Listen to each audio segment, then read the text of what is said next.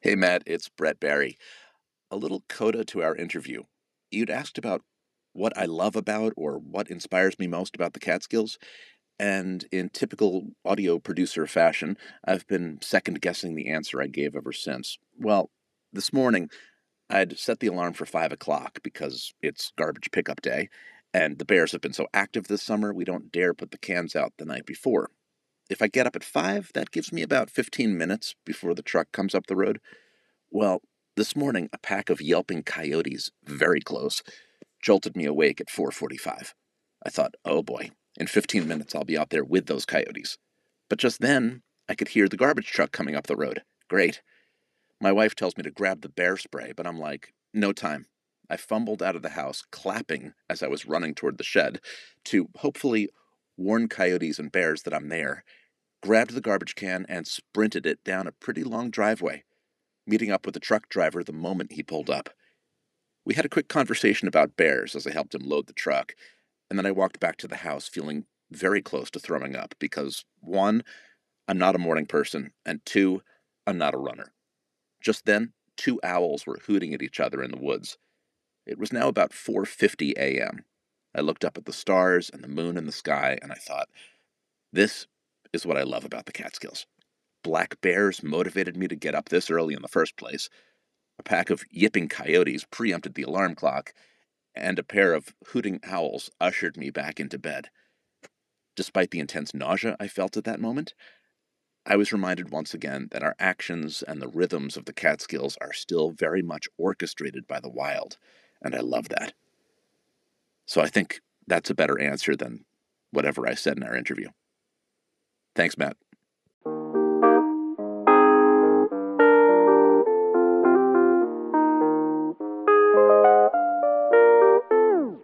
Down in the valley, moved up from the city. It's a new way of living, and I'm trying to get used to it. One park coolers have an ounce of an idiot. Ordered a Manhattan, and they call me a city, yeah. At first, I hurt my feelings, but it's kinda got a ring to it. You they can tell when you're new to it. I'm looking out of place, but I'm trying to keep fitting in.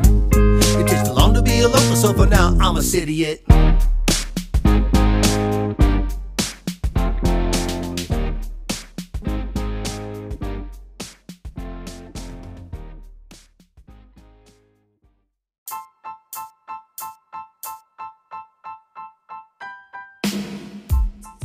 I'm Matt Zucker, and this is City It, learning to live and love life in the Hudson Valley. So, we haven't really talked about the Chronogrammies and my loss. Well, I won in that the badge says winner, but it also says in slightly smaller type runner up. Last year it said first place. Now, if you know me, and if you read my book, I have a bizarre relationship with rankings and competitiveness. So when I heard I placed, but it was runner up, I had that mix of thrill and disappointment. I spent a little time being down about it. I spent a little time putting in a box and not dealing with it. And then I spent much more time tuning in to hear who won. The other runner up was Heard Around the Barn, produced by the Catskill Animal Sanctuary, a great series hosted by Kathy Stevens, who you heard in episode 75. The first place winner, though, was Kaatscast, a podcast about the Catskills produced by Silver Hollow Audio and Brett Barry, who I did not know, but of course I became fascinated by. I listened to three different episodes of Kaatscast, and I mean his voice was just unbelievable, and the sound quality, oh, it was so good, and he was recording outdoors. I mean, tune into his Anglers episode, episode 69, Protecting What You Love, and I tell you, you are fishing. I don't go fishing. I've never been interested in fishing. Yet there I was, fascinated by fishing, and I felt like I was there in that little vest with little pockets and little hooks, fishing. And episode 58 of his show is about the Mountain Eagle, a small town paper that is saved in the Catskills, which you know from my own episodes and interests I couldn't wait to hear about. So I wrote to Brett and I wrote to Kathy, not just to say Mazel Tov, but to talk to both of them. I wanted to know them.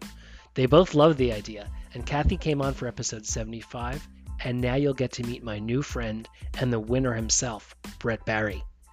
Meeting up at Old Savannah's restaurant in Kingston on the Rondout down by the water, kind of a geographic midpoint for the Catskills and the Hudson Valley. We interviewed each other, but I insisted we use his audio equipment since he knows what he's doing. I mean, he's an audio engineer, a professional. So, Brett and I are both releasing episodes about each other, with each other, this week, just in time for International Podcast Day. Yes, it's a day, September 30th. I can't be more excited about podcasting, and you know I love being a cheerleader, not just for the Hudson Valley and Catskills, but also for rural and regional podcasts, which there are a lot of across the country. I've been building that list of regional and rural podcasts, which you can find on the City It blog, and a link to from the show notes. You'll also find links to the Kaatscast podcast itself, plus to Brett's recordings of scenic and history tours of the Catskills on Drive 28, which are free recordings and which help you appreciate everything around you. Which, when you come to think of it, is kind of what we're both about. So, Brett, this is great. We're sitting outside, uh, down on the Rondout, on I think what is the Esopus at Old Savannah. It's beautiful. Yeah, and I've, I've never eaten here, but I've seen it from. We took one of the boat rides here, or ferry rides or something, maybe out to the to the lighthouse there, and saw that there was some outdoor dining here, and thought this would be a great place to, to come back to. And people will be very impressed that we're doing outdoor recording, which I can only do because I'm doing with you, who's an audio engineer. I love outdoor recording.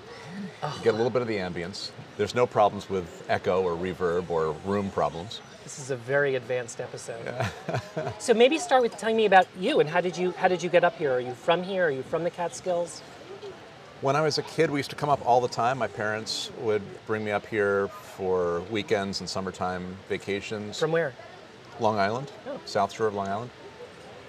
And so Friday after school, the car would come in and pick me up from school, and we would head right to the Catskills. So I didn't really have a choice in the matter, but it, it was a great experience, and uh, I loved, for the most part, that you know that weekly break from the suburbs, and uh, and always loved it up here. So they built a log house up near Phoenicia in the mid '80s. A log cabin? Like a Log cabin, Out of logs. Out of logs, like wooden logs. wooden logs. They built it themselves with help from one or two people who knew what they were doing. My friend Beth is building a log cabin up in the Adirondacks. And it all has to be very planned because you can't just put an outlet somewhere if you didn't think of it in the beginning because it's all solid wood. There's Oh, no can't wall cavities, right? So, You also um, can't smoke or light a fire, right? oh no, they have a wood stove. Yep. So that was mid 80s, and then when I graduated high school, they moved up full time. Then I went off to college for television, radio, film production in Syracuse. Met my wife there. We came back, lived in the city. Well, I say the city, it was northern Jersey. I lived in Hoboken. We lived in Nutley, New Jersey. New Martha Jersey. Stewart lived. Yeah. and they drop a giant nut on New Year's Eve instead of a ball. Yep. Did not know that. And then when our first kid was coming along, we were looking for a nicer place to live, and the market in Jersey was crazy. And we had already had a little house right next to my parents that we'd come up to for you know weekends or vacations. And we thought, well, let's maybe build onto this and see if we can make a go of it. And my wife Rebecca said, we'll give it five years, see how it goes and that was in 2005. So it's it's gone well. Although she told me later it took nine years for her to truly acclimate to the Catskills because she was born and bred in New Jersey. So Oh. the convenience factor or lack of convenience factor and having to plan everything and making very extensive lists so you don't have to make that 45 minute drive twice in a day was a bit of a challenge. And also just meeting people and making friends and kids helped with that. Going to school and meeting other parents, it was difficult. So how, how, how, how did you meet people? People ask that me all the time about how should I make friends? Yeah, for us it was play dates and little gym, and uh, so have a child. Yeah, that was. Yeah, if, if we never had kids, we probably still wouldn't have friends. We're, we're not the most outgoing people. We're very content sitting in the house and reading a book. So, it, yeah, thankfully for the kids, we actually know people.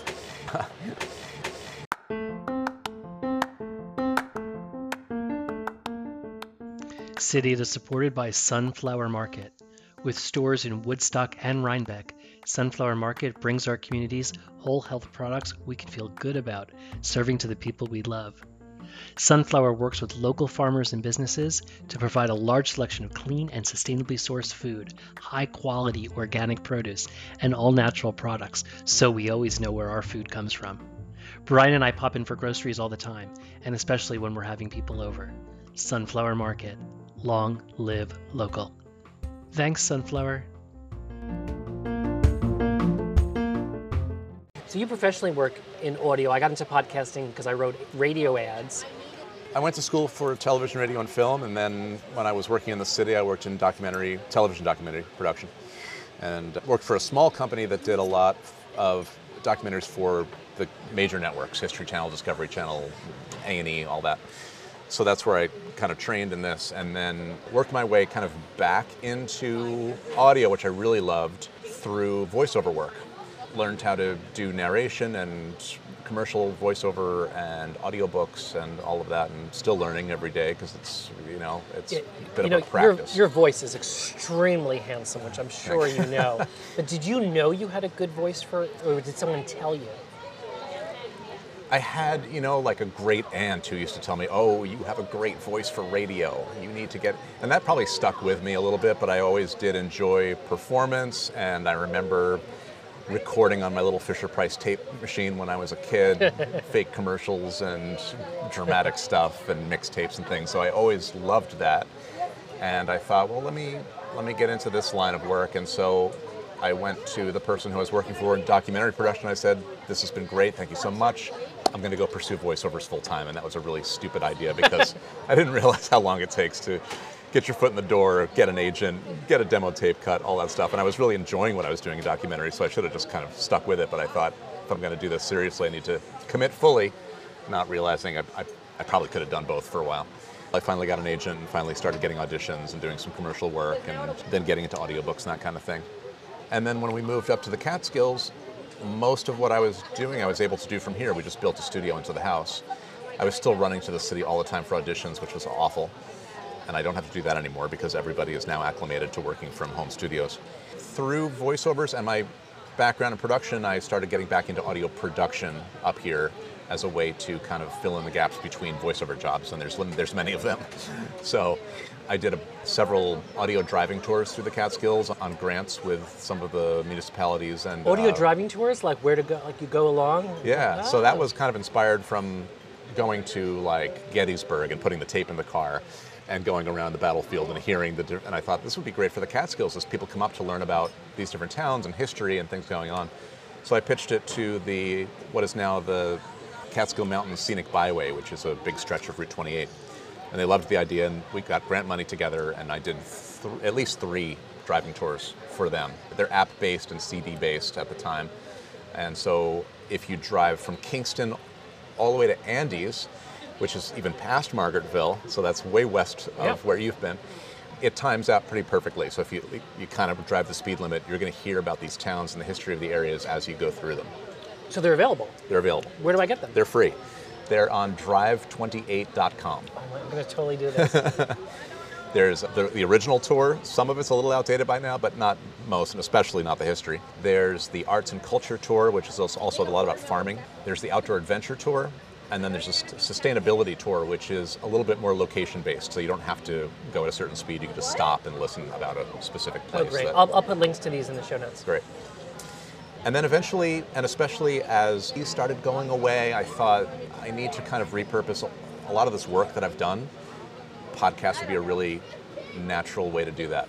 So uh, I turned the, those driving tours, pieces of those driving tours, audiobook excerpts. I do a lot of audiobook production. And so that became the first six to ten episodes of Kaatscast. And then I quickly ran out of material and, and discovered that I actually have to produce material every two weeks. And congratulations on winning the chronogrammy. Thank you. Congratulations on second place and I first place know, last year. I've been dethroned. I've been dethroned. I It's was like, boring who won? Yes. I was like, my mother and sister were voting every single day. How did you win? It would be boring if you if you won first place two years in a row. You got to you know mix it up a little bit. Yeah, but your, your, your show is really great because it's really in depth and it's you get to feel the experience. I hope people go listen to it because you'll you'll understand more things and you'll hear the sounds and the people you bring on are really interesting and beautiful and it's it feels important. I approach it from, I guess, the documentary background that I like come it. from. So I like to think of it as a public radio style podcast where Yeah. we really go in depth and there's a lot of audio elements that I like to bring into it. Keep the listener engaged. Is there something about audio up here that's kind of special? I always felt like because of the music industry and the strong sense of music, is this an important place for audio? There is. There's a huge audio, sound, music history here in the Catskills, particularly in the Woodstock area. I mean, a, a storied history. And then I think for spoken word media like a podcast, it's a really natural place to enjoy that type of media because there's so much driving up here. So, what else are you going to do on those 45 minute trips to and from the grocery store? Yeah. Let's talk about geography more because I, I wanted to compare the Catskills and the Hudson Valley, which geographically overlap. I wonder from your perspective, how do you think of the two geographically? Are they the same thing or are they very distinct? I'm still too new to Yeah. know. Before we sat down for this interview, I looked at a map because I knew you were going to ask me about the Hudson Valley and the Catskills, and I wanted to make sure that they really did overlap, and they do. When I think of the Hudson Valley, I think of a really long stretch between like Nyack or Yeah. Yonkers all the way up to Albany. Right. And it's defined by the river and goes out quite a bit east and west, but it is quite a, a large region. The Catskills dip into that region, and then the very western or northern Catskills, I guess, are just outside of it. So, depending, I guess, where you are in the Catskills, you're a resident of both. And when we first moved up here, my wife would tell a lot of people that we lived in the Hudson Valley because we had been coming from the city, and so she thought more people fancy. relate. Yeah, it's a little fancier, maybe. Maybe Uh, not. people know it more. Yeah, it has a little cachet. I think we both say we're from the Catskills now because everybody knows the Catskills. And it just helps define the smaller region that we actually live in, which is a little wilder, you know, very mountainous. I think of Lyme Remote. disease. I think of bugs and, you know, it's trees and skiing and, you know, I think of farms for the Hudson Valley. How do you do you think of them differently? When I think of this area of the Hudson Valley, which I guess is mid Hudson Valley, I think of farms, vineyards, nice restaurants, uh, expensive properties to some extent.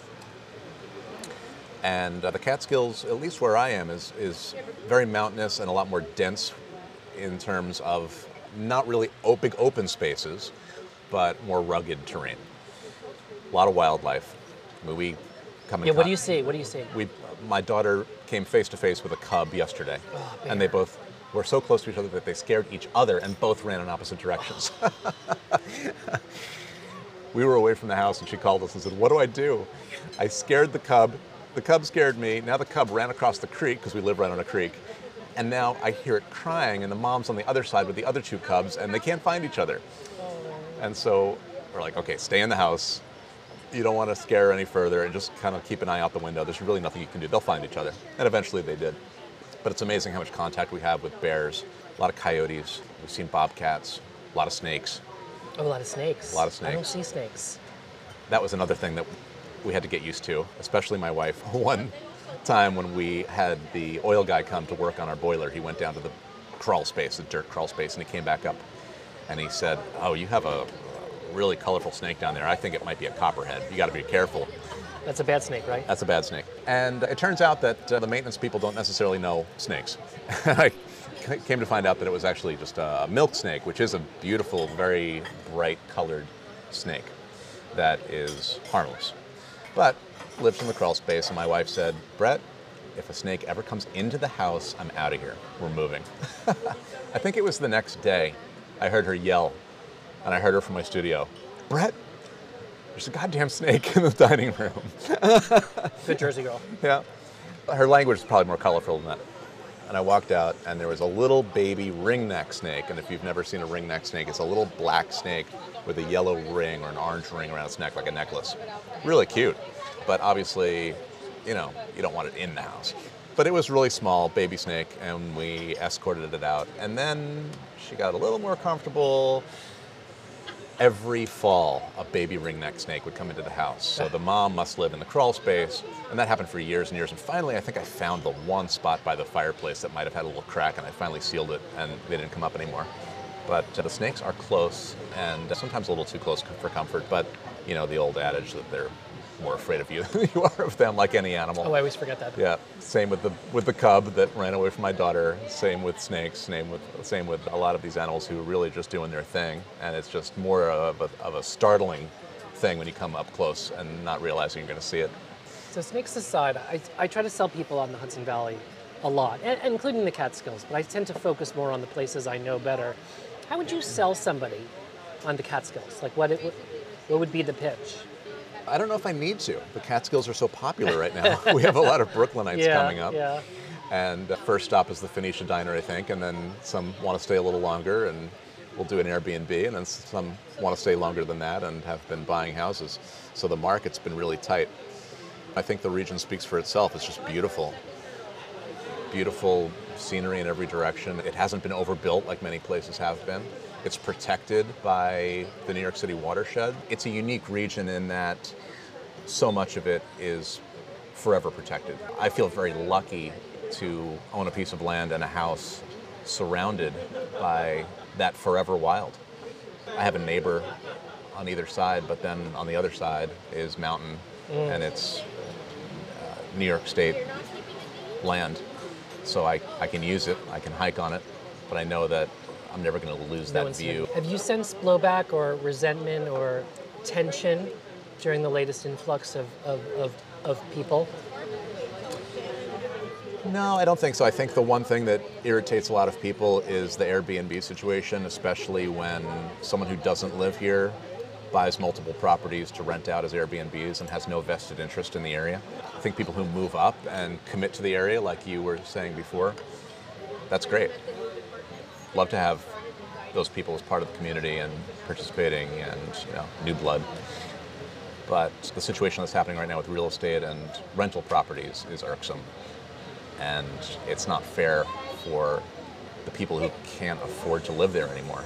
Yeah. A lot of people are really just scraping by. It's not a rich area. There's still a lot of people in, in the Catskills who who struggle.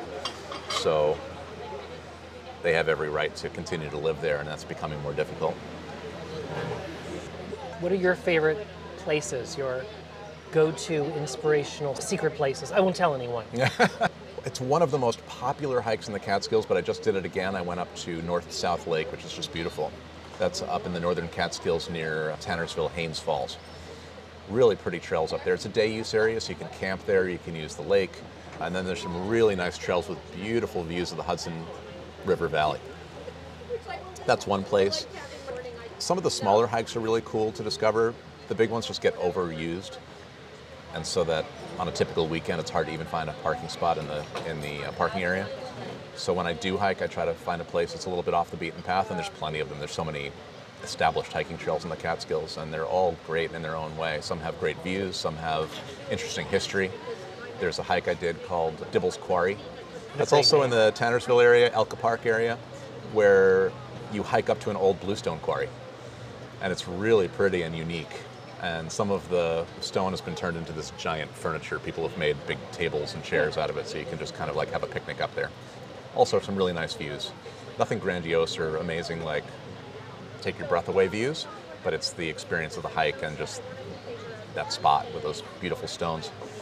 I think history is important, so I love to go to places where the history is evident and I know something about it. So the whole bluestone industry that was prevalent in the Catskills, and I, and I guess one of the things I love most about producing this podcast is I focus a lot on history. I focus a lot on sustainability, number one, and probably history, number two.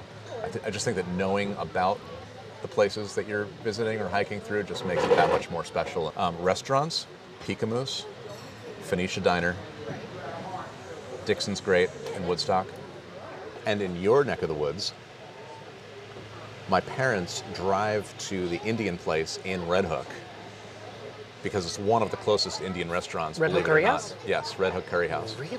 So that's what hour and a half, two hour round trip for Indian food. But if you want Indian food, you want Indian food. I should have brought brought it with me for you. And a lot of places in the Catskills, probably the same on your side of the river, are closed on Tuesdays or Wednesdays. So I know everything's closed down. If you want to open a restaurant, open it on Monday or Tuesday Yeah. because people will be so grateful. You asked me what I learned since I moved up here and producing the show. Is there something that you've really learned about living up here that you would pass on to somebody new? it's funny, you'd think that up in the mountains it would be a little less diverse, but in a way it's a lot more diverse in the types of people that you wind up spending your days with. You know, living in or around the city, it would be hard to imagine going to a party with all different age ranges and people of different political views and you know real kind of country folk and urban people to mingling together and that that happens up here all the time and for the most part everyone has a really nice working relationship with each other so that's something that i guess is a nice surprise Yeah, that's living up interesting. here. Right. Sometimes you're just happy people show up. it's interesting living in a place that many people consider a, a vacation spot or a place that that the business of it is really, for the most part, tourism. And I guess I find living up here that I don't I don't take advantage of nearly the amount of things that I should be taking advantage of. We went And- through Woodstock one Sunday, and I didn't even know they do the Woodstock Drummer Circle on Sundays. Like it's so cool. I mean, there's there's a lot of stuff going on, and I have to remind myself to take advantage of that once in a while. This was a good spot to meet for uh, Yeah, you know definitely- for, for City It uh, Catskills and Hudson Valley podcasts. We're right on the right on the edge here, the gray area, Kingston, New York. Right, which would is- claim it? I think it's, it's solidly in both columns. It's Yeah. definitely Hudson Valley, definitely Catskills, so kind of on the edge of the Catskills. You can see them, Yeah. and some of these small children look like they live in a log cabin.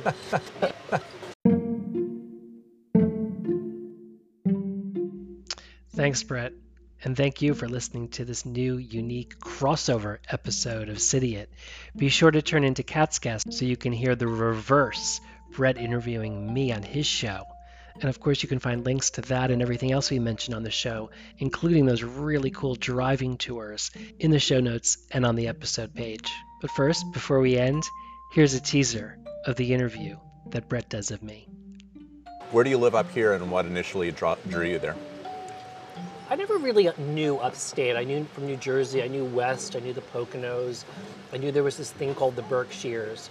So when we decided to explore the idea of first having a weekend place, we tried all different towns. And so I developed this rule about how to shop for a town called the 1031.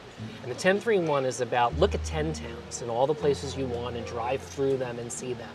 Choose three towns. So this is what we did. And we rented in those different places for like a summer, you know, or a couple long weekends to experience whether you really wanted to be there and then settle on your one.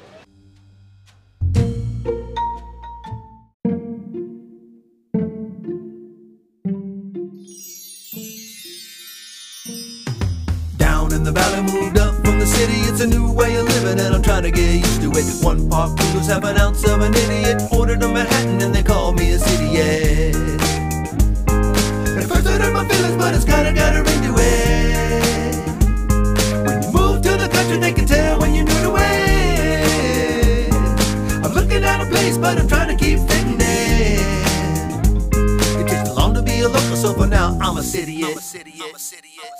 I'm a city I'm a city I'm a city I'm a city